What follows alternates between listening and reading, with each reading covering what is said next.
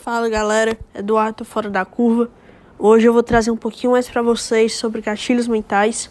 É, mas antes, se vocês quiserem saber o que são os gatilhos mentais, vão lá no podcast do Lael, é, Os Poderes dos Gatilhos Mentais. Acabou de sair aqui no nosso canal do Fora da Curva no Spotify. Então vamos lá começar. Primeiro gatilho mental que eu vou trazer aqui para vocês é o gatilho mental da prova social. Esse gatilho ele tem dois pontos. O primeiro é o ponto das opiniões positivas. Como assim? É, a partir do momento que um produto tem muitas opiniões positivas, ele tende a parecer que ele é muito bom. É, não é igual à prova.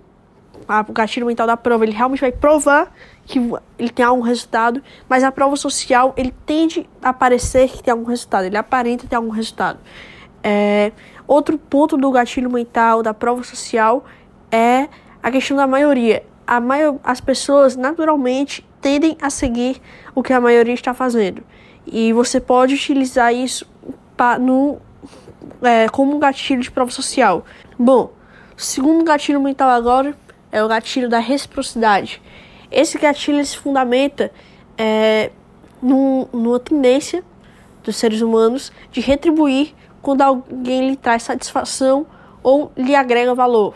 É, esses dois pontos, a questão do valor e a questão do, do, da satisfação, estão atrelados com a quebra de expectativa, pois quanto maior a realidade fornecida é, é, e menor expectativa, maior vai ser a satisfação e o valor agregado ao cliente.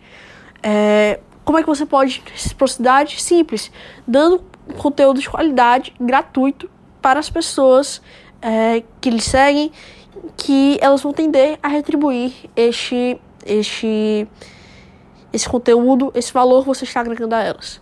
O terceiro gatilho mental agora é o gatilho mental da autoridade. É, gatilho mental da autoridade se baseia em que os seres humanos eles seguem autoridades, eles seguem o que as autoridades ditam, eles seguem o que as autoridades determinam. É, como é que eu me torno autoridade para vender meu produto, é, para vender no, perdão, na negociação, enfim, várias coisas. Eu me torno autoridade dando conteúdo gratuito, tanto que a reciprocidade ela traz traz traz autoridade, pois quando você dá um conteúdo gratuito e de qualidade, você mostra que sabe do que você está falando.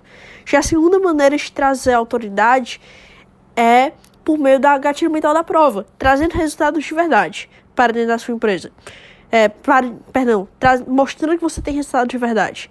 É, essas são as duas principais maneiras de se criar autoridade. O quarto gatilho mental agora é o gatilho mental da razão. Como é que funciona o gatilho mental da razão? Se, o gatilho mental da razão é simplesmente você justificar tudo que você falar na hora da sua venda.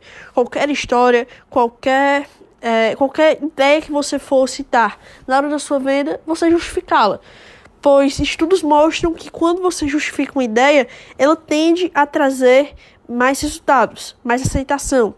É, é, é isso, praticamente nisso que se baseia o gatilho mental da razão. Além disso, o gatilho mental da razão ele tende a, a, a diminuir a ação do, do lado racional do seu cérebro e deixar que o, o emocional trabalhe traba deixam apenas o emocional trabalhando. Pois quando você traz justificativa, você vai estar trabalhando com o lado racional do seu cérebro. Bom, agora o quarto, perdão, quinto gatilho mental é o gatilho mental da história. O gatilho mental da história é extremamente importante para vender qualquer produto. Por que o gatilho mental da história é extremamente, extremamente importante? Porque a história envolve as pessoas. A história é a melhor maneira de fazer alguém lembrar de uma mensagem. Mas como que, que eu faço uma boa história? Primeiramente, a sua história tem que ter procedência. Depois, a sua história tem que ter uma intenção e um obstáculo. Isso é utilizado em qualquer história. Você pode ver em filmes de Hollywood, você pode ver em livros. Sempre uma história tem que ter uma intenção e um obstáculo. É terceiro, essa história tem que criar uma conexão com o cliente, tem que conectar, criar uma conexão com quem está escutando ela. E por fim, essa história tem que ter uma certa emoção, pois com emoção faz com que a história envolva mais as pessoas. Por fim, mas não menos importante, o último gatilho mental é o gatilho mental da prova. A prova talvez seja o gatilho mental mais importante, pois ela transforma haters em fãs. Pois é aquele ditado: contra fatos não há argumentos. Certo? A prova se baseia em mostrar resultados. É, é o ponto principal da prova: resultados. Se você não tem resultado, você tem que ser o resultado. É nisso que se baseia o gatilho mental da prova. Como você pode captar provas para o seu produto? Primeiramente, pedir testemunhos aos seus clientes de forma maneira natural. O testemunho ele tem que ser é, verdadeiro, não pode ser mentiroso. Mas a partir do momento que se mente em um gatilho mental de prova, você vai estar, tá, você vai estar, tá, não vai estar tá fazendo algo é, íntegro e tem que ser feito tudo com integridade. Senão, é, infelizmente, vai passar. Bom, pessoal, se vocês gostaram desse podcast, eu explicando um pouco mais sobre os gatilhos mentais.